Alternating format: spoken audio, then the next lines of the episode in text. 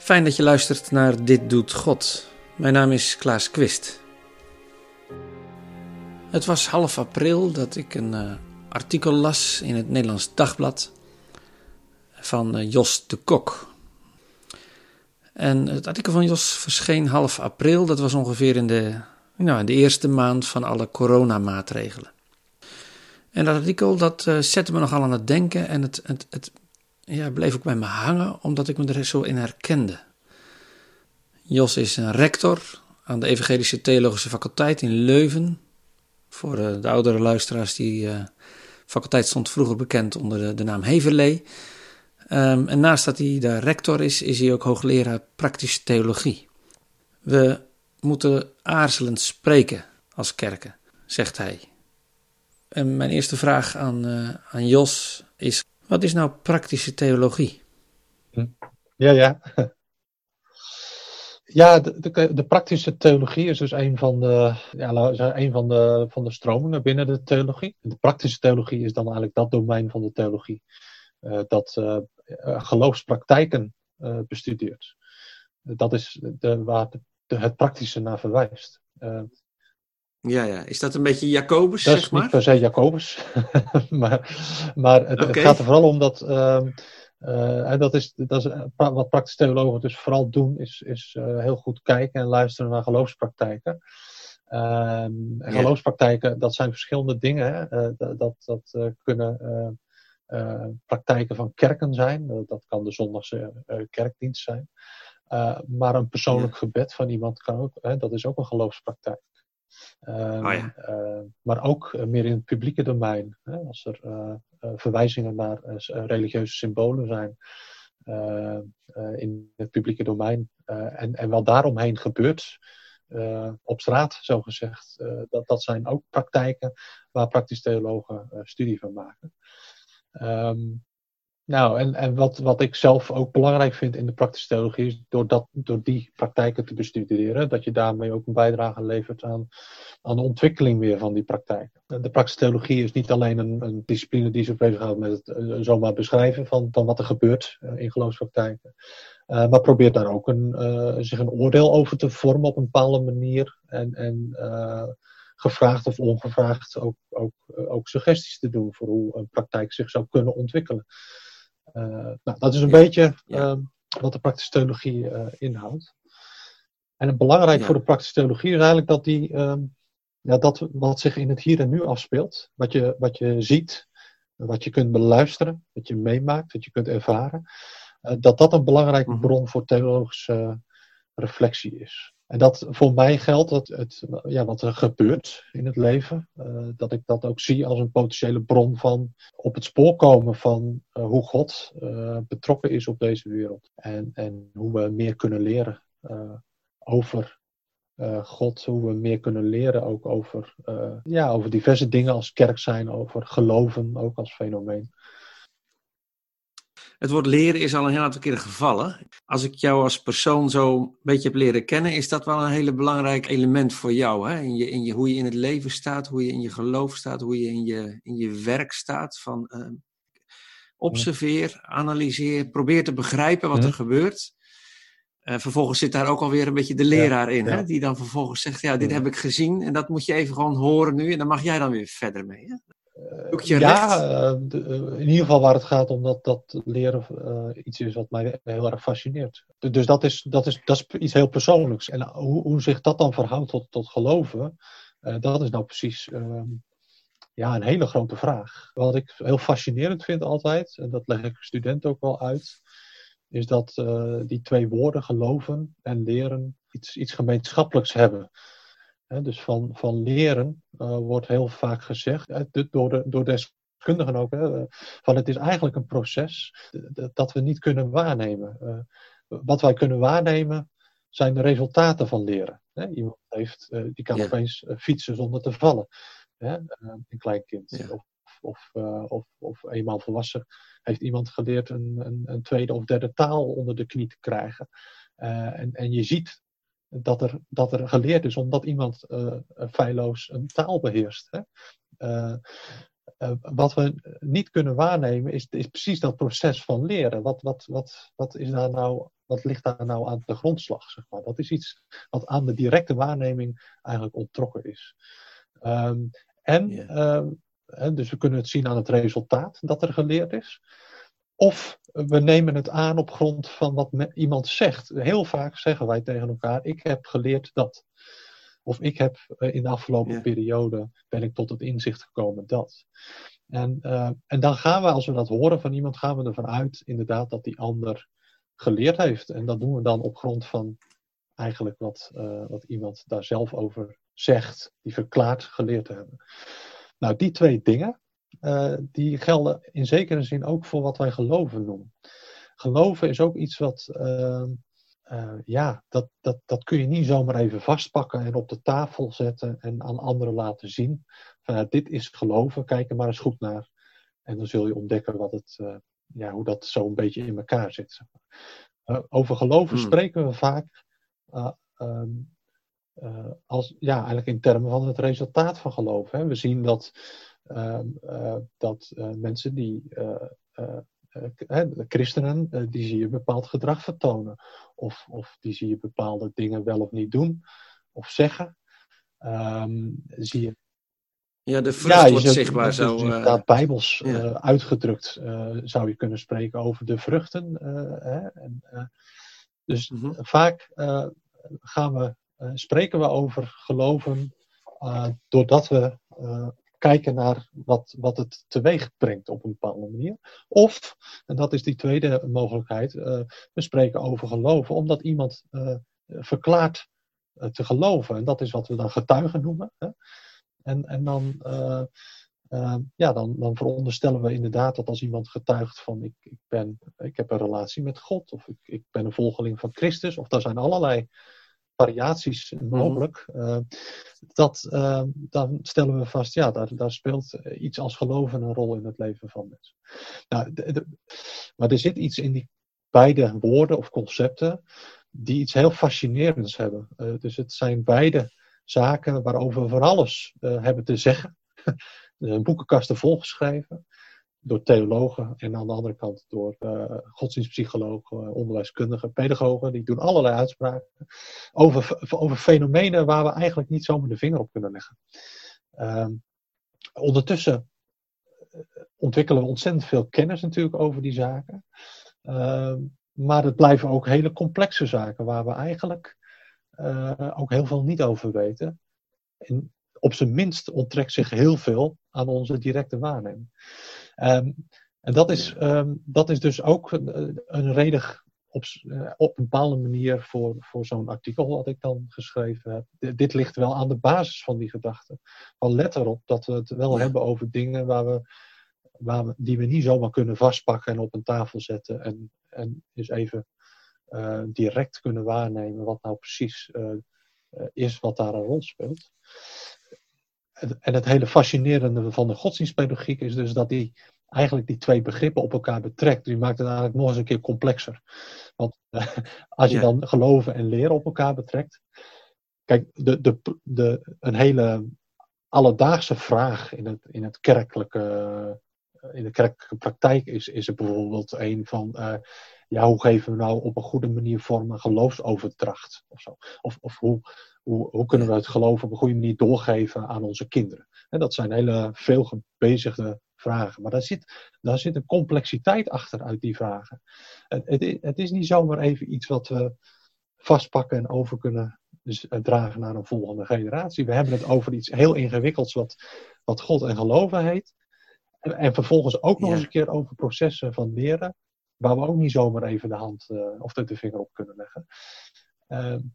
Ik wil niet zeggen dat we het niet zo eenvoudig erover moeten hebben. Want het helpt wel om eenvoudig uit te drukken wat je bedoelt. Maar het is dan niet zo, door het zo eenvoudig te zeggen, dat we dat eventjes van A tot Z op een rij hebben. Hoe we dat dan moeten doen. Ja. En was dat dan ook een van de triggers voor jou, zeg maar, om in de pen te klimmen? In je artikel gebruik je het woord een quick fix analyse. Dat heb je, als ik je goed begrepen heb, al uitgesproken in je inaugurele reden. Tenminste, in de opening van het academiejaar. Toen van corona en beperkingen door corona nog helemaal geen sprake was. nou, laat ik het maar zeggen, een soort weerzin tegen al te snelle antwoorden. Dat proef ik hier ook een beetje in door, in het woord quick fix.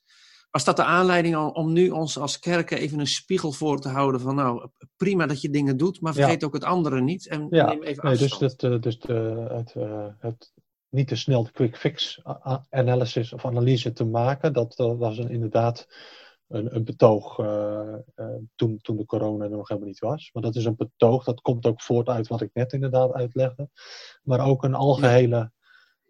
mijn idee over ook een goede academicus zijn. Die zegt van, bij dit soort ingewikkelde vragen, die spelen in de theologie ook. Want het gaat over grote vragen van het leven. En hoe de christelijke traditie en andere tradities daar een antwoord op hebben gegeven. Daar moet je wel bescheiden in zijn. Vanwege die complexiteit. Dus dat is op zichzelf al een reden. En dat is iets wat eigenlijk altijd een goede houding is in de theologie en ook als academicus. In het bijzonder voor de praktische theoloog is dat een goede houding. Omdat hij nou juist alle ruimte moet geven om niet in een eigen reflex op grond van eigen ervaringen of voorkeuren een antwoord te formuleren. Maar eerst eens even heel goed te kijken van wat is hier nu aan de hand. Nou, dat is eigenlijk altijd van belang, vind ik. En nu in de coronacrisis ook van belang. De reden dat ik dat toch op papier heb gezet en ingestuurd naar de krant, heeft er natuurlijk ook mee te maken dat precies dat geluid, ik zeg niet dat die ontbrak, maar die dreigt ook een beetje onder te sneeuwen door andere bijdragen die niet per se slecht zijn, maar die een ander perspectief kiezen, namelijk toch eentje van analyse, van in deze tijd is dit en dit aan de hand en de kerk zou dit en dit moeten doen. Ik zeg niet dat je dat niet zou moeten doen. Ik denk dat het goed is dat theologen of kerkleiders of wie dan ook die behoefte voelen en die werkelijk zo'n analyse maken, die moeten voor de dag komen. Hè? Dus hetzelfde heb ik gedaan met mijn betoog. Ik zal er wel een voorbeeld van geven wat ik bedoel. Want wat ik veel zag dan in bijdragen is dat de situatie getaxeerd werd als een taxatie waarin mensen onzeker werden. Of onzeker zijn, of angstig zijn, of alleen zijn. Daar neem ik niks van weg. Dat kan zo zijn. Hè? Maar... En even voor de goede orde, Jos. Mensen zijn in dit verband dan de samenleving als geheel? Of bepaalde groepen binnen? Precies, dat is een hele goede vraag. Want bedoelen mensen dan, als ze zo'n uitspraak doen, gaat dat om een algeheel gevoel in de samenleving?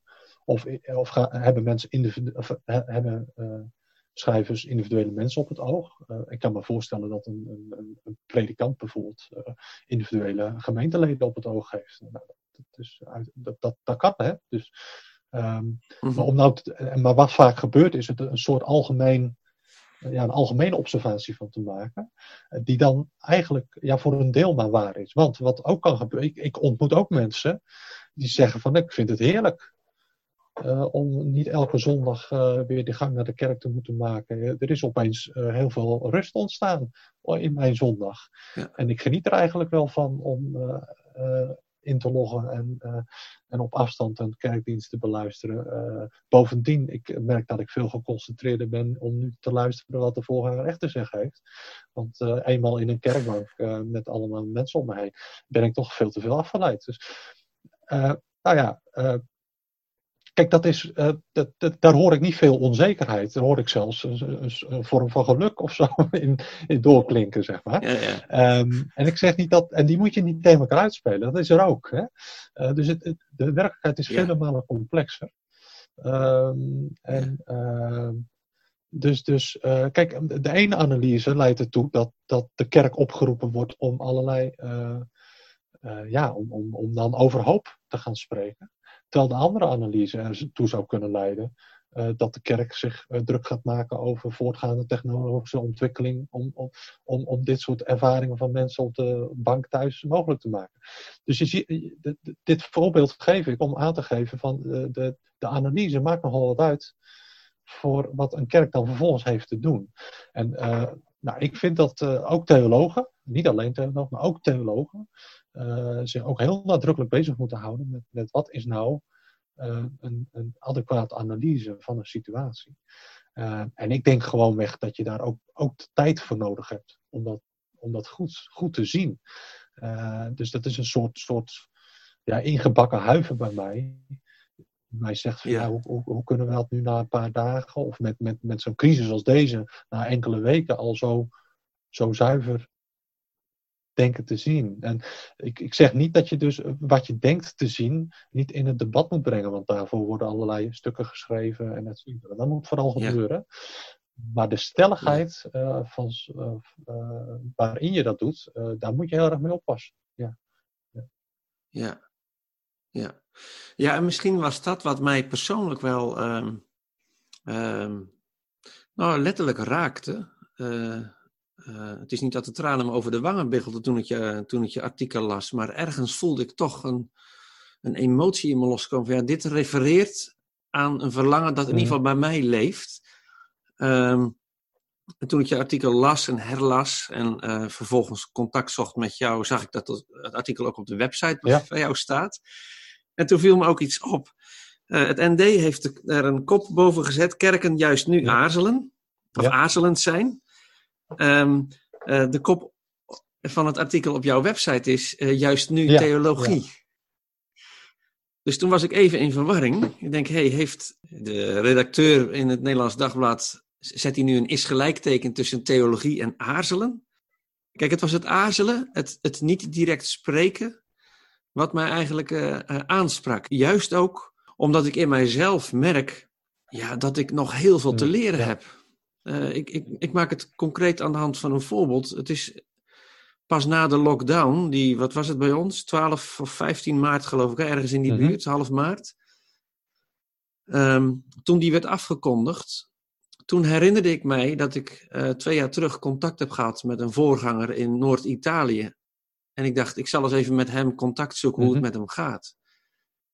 En juist in die dagen waren er ook allerlei oproepen die via allerlei kanalen tot me kwamen van, we moeten om zo en zo laat zingen dat Jezus overwinnaar is. Of we moeten dit en we moeten dat. Ik denk, ik merk in mijzelf, ik wil niks afdoen aan dat God regeert, maar ik merk in mijzelf eerder een gebed. Heer, ontferm u over mij, want wat moet ik nog veel leren over waar u bewogen over bent. Dat trof mij in jouw artikel, Jos, dat je zegt, we moeten aarzelen. Niet te grote woorden spreken nu dat we het allemaal weten. Toen ik dit gesprek met jou voorbereidde, dacht ik, misschien bedoelt Jos wel te zeggen dat we de doeners in de kerk nu, zeg maar, ruimte geven is volstrekt logisch. Maar laten we ook de denkers de ruimte blijven geven en laten die twee elkaar vooral opzoeken. Maar ik weet niet of ik daarmee met dat beeld jouw bedoelingen recht doe. Nou, zullen we kijken of we een eind komen. Jij eerst even over die kop. Zo interessant inderdaad. Ja, kijk, mijn stuk gaat voor het grootste deel over de theologie. Ook in het Nederlands Dagblad. En de kop gaat inderdaad over de kerken. Maar goed, daar schrijf ik net zo goed iets over in het stuk. Ja, zeker. Maar wel in die volgorde. Dus het primair schrijf ik over de theologie en dat theologen aarzelend moeten zijn.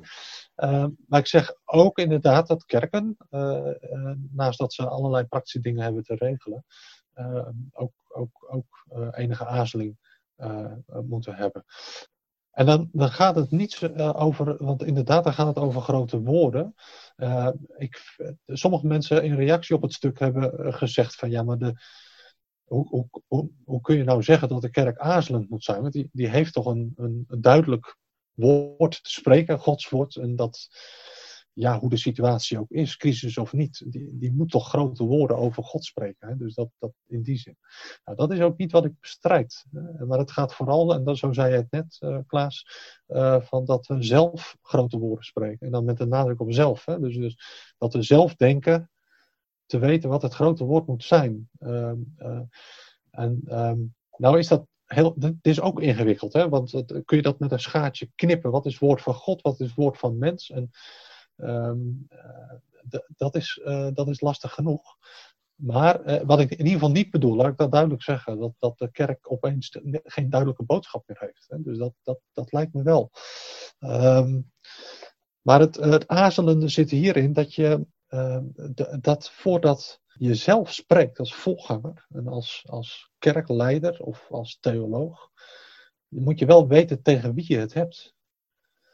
En dat is natuurlijk een algemeen principe, ook in de kerk. Het is een algemeen principe in het leven. En elke communicatieadviseur zal zeggen, het is belangrijk om te weten tegen wie je boodschap... Maar ook pastoren weten dat als geen ander. Dat je natuurlijk eerst eens heel goed moet peilen wie is het die ik naast me heb, voor me heb, om daar goed bij aan te sluiten. En dat is een fase die moeten we ook in een crisis niet overslaan. En dat is vooral wat ik bedoel, ook met dat aarzelen. En dat heeft natuurlijk alles te maken met een van die, met zo'n belangrijke taak van de praktische theoloog, waar we net het gesprek mee begonnen. Dat de eerste reflex van een praktische theoloog, als je het mij vraagt, zou moeten zijn, is heel goed om zich heen kijken en goed luisteren. Dat is wat betreft theologen, maar dan even naar de kerk. Want heel veel voorgangers zijn natuurlijk ook theologen. Dus in die zin geldt dit onverkort ook voor de theoloog die in een kerk volgaat of een gemeente dient. Maar die zijn natuurlijk niet per se de academische theoloog die studie maakt. Maakt van geloofspraktijk. Die hebben natuurlijk ook een andere rol te vervullen in het leiden van een gemeente. Maar ook dan zeg ik, neem voldoende tijd om naast mensen te gaan zitten. En dat is nu letterlijk natuurlijk heel lastig. Om heel nabij mensen, dicht bij mensen te gaan zitten. Maar zoek daar dan andere manieren voor waarop dat kan. En probeer echt heel goed te luisteren en te kijken. En dat is niet een vorm van afzijdigheid. Want dat is natuurlijk als academicus is dat een vorm van je soort, dat kan een soort distantie betekenen die je professioneel inbouwt om iets goed te kunnen onderzoeken. Zo bedoel ik het nu niet. Maar door heel goed te luisteren en te kijken en je eigen spreken wat te temperen, dat heeft ook een hele pastorale kant in de praktijk van gemeente zijn. Het stil zijn en luisteren is ook een vorm van sowieso er zijn, maar kan ook natuurlijk een vorm van spreken op zichzelf zijn. Door die ruimte te maken. Dat is één. En twee, ik denk dat het ook belangrijk is om als voorganger om niet alleen te denken in termen van wat kan ik van God inbrengen in het gesprek met een ander. Maar wat heeft God te zeggen in de ander, ook tot mij en tot mijn analyse van de hele situatie. Hè? Dus het gaat er ook om een fundamentele openheid, om op gedachten te komen, inzichten te komen. En dat is het aarzelende. Het heeft niks te maken met niet actief zijn, of niet op zoek zijn. Het heeft al helemaal niks te maken met inactief zijn. Maar juist met het jezelf even zoveel mogelijk uitschakelen en maximaal open zijn. En met jezelf bedoel ik met allerlei primaire reflexen, zeg maar werkelijk open te zijn voor de ander. Met een kleine letter, maar ook de ander met een hoofdletter. En dat is iets wat, kijk, als er geen crisis zou zijn, zou dit een prachtig lesje pastoraat kunnen zijn. Hè? Maar het lijkt wel alsof het... Ik zeg dat niet in zijn algemeenheid. Ik zeg het lijkt soms bij een aantal gewoonweg overgeslagen te worden. Je formuleert heel voorzichtig. Dat waardeer ik. Ik denk, dat is nou juist de crisis. Juist, en dat is dan waar ik dan op doorging natuurlijk met de titel van juist nu theologie. Dat juist nu zou voor mij betrekking moeten hebben op dat wat we altijd al deden.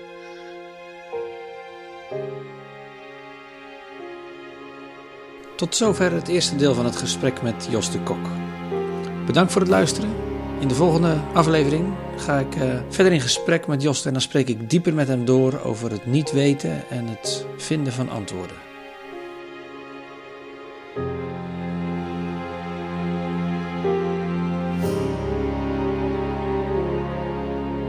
Speak, O Lord, as we come to you to receive the food of your holy word.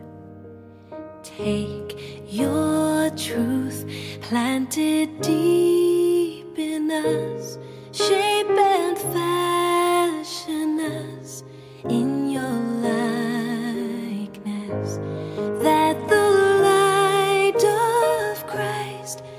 might be seen today in our acts of love and our deeds of faith.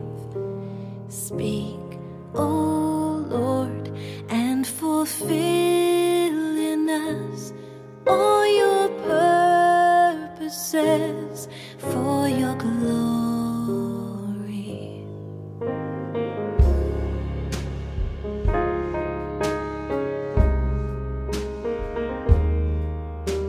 Teach us, Lord, full obedience, holy reverence, true humility.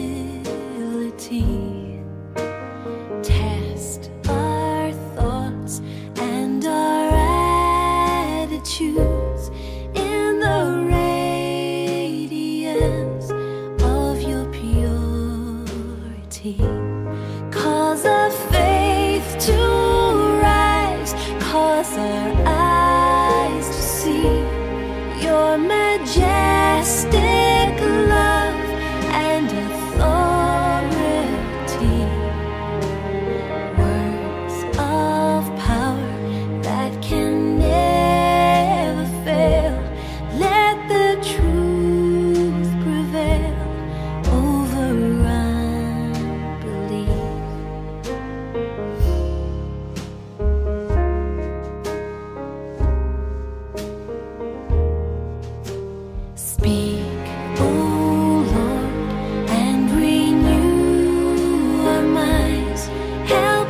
Grasp the heights of your plans for us. Truths unchanged from the dawn of time that will echo down through eternity. And by grace we'll stand on your promises. And by faith we'll walk as you walk with us. Speak, O Lord, till your church is built and the earth is filled with your glory.